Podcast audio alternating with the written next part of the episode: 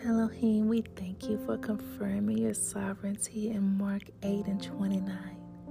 Thank you for your example of exercising forgiveness in Isaiah 43 18 through 19, Lord Jesus.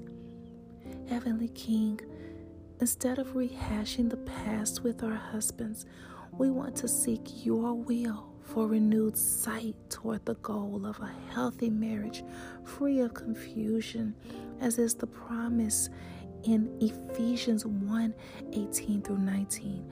We have learned to re-evaluate our tone when conversing with our husbands based on your decree in 1 Peter 1 6 through 7, Lord Jesus. Thank you, Jesus, for Romans 8 28 as it serves as an encouraging reminder that your purpose is anointed with clarity, not calamity. Blessed peace, never even an ounce of pain. Adonai, we thank you for empowering our marriage in Proverbs 29 and 18. Thank you for teaching us to see past the uncertainty of today and instead view the future of our marriage as one anointed with your abundance of joy based on the promise that you outline, Lord Jesus, in Hebrews 11 and 1. Thank you, Lord Jesus, for reminding us that we must see our husband as you see him because you have created him to be a masterpiece according to Ephesians 2 and 10. Elohim, we thank you for your word in 2 Corinthians 5 and 7.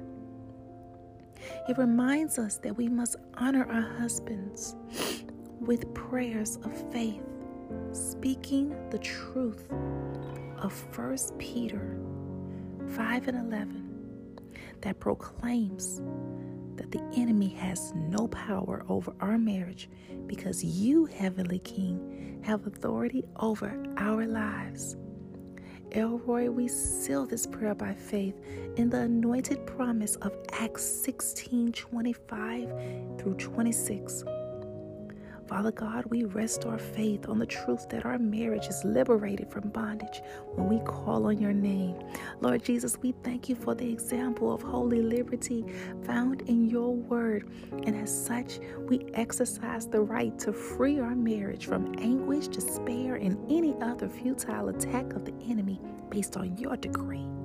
In Luke 12 and 4. We claim peace in our homes in the name of Jesus. We speak against spiritual warfare and call our legacy blessed in the name of Jesus.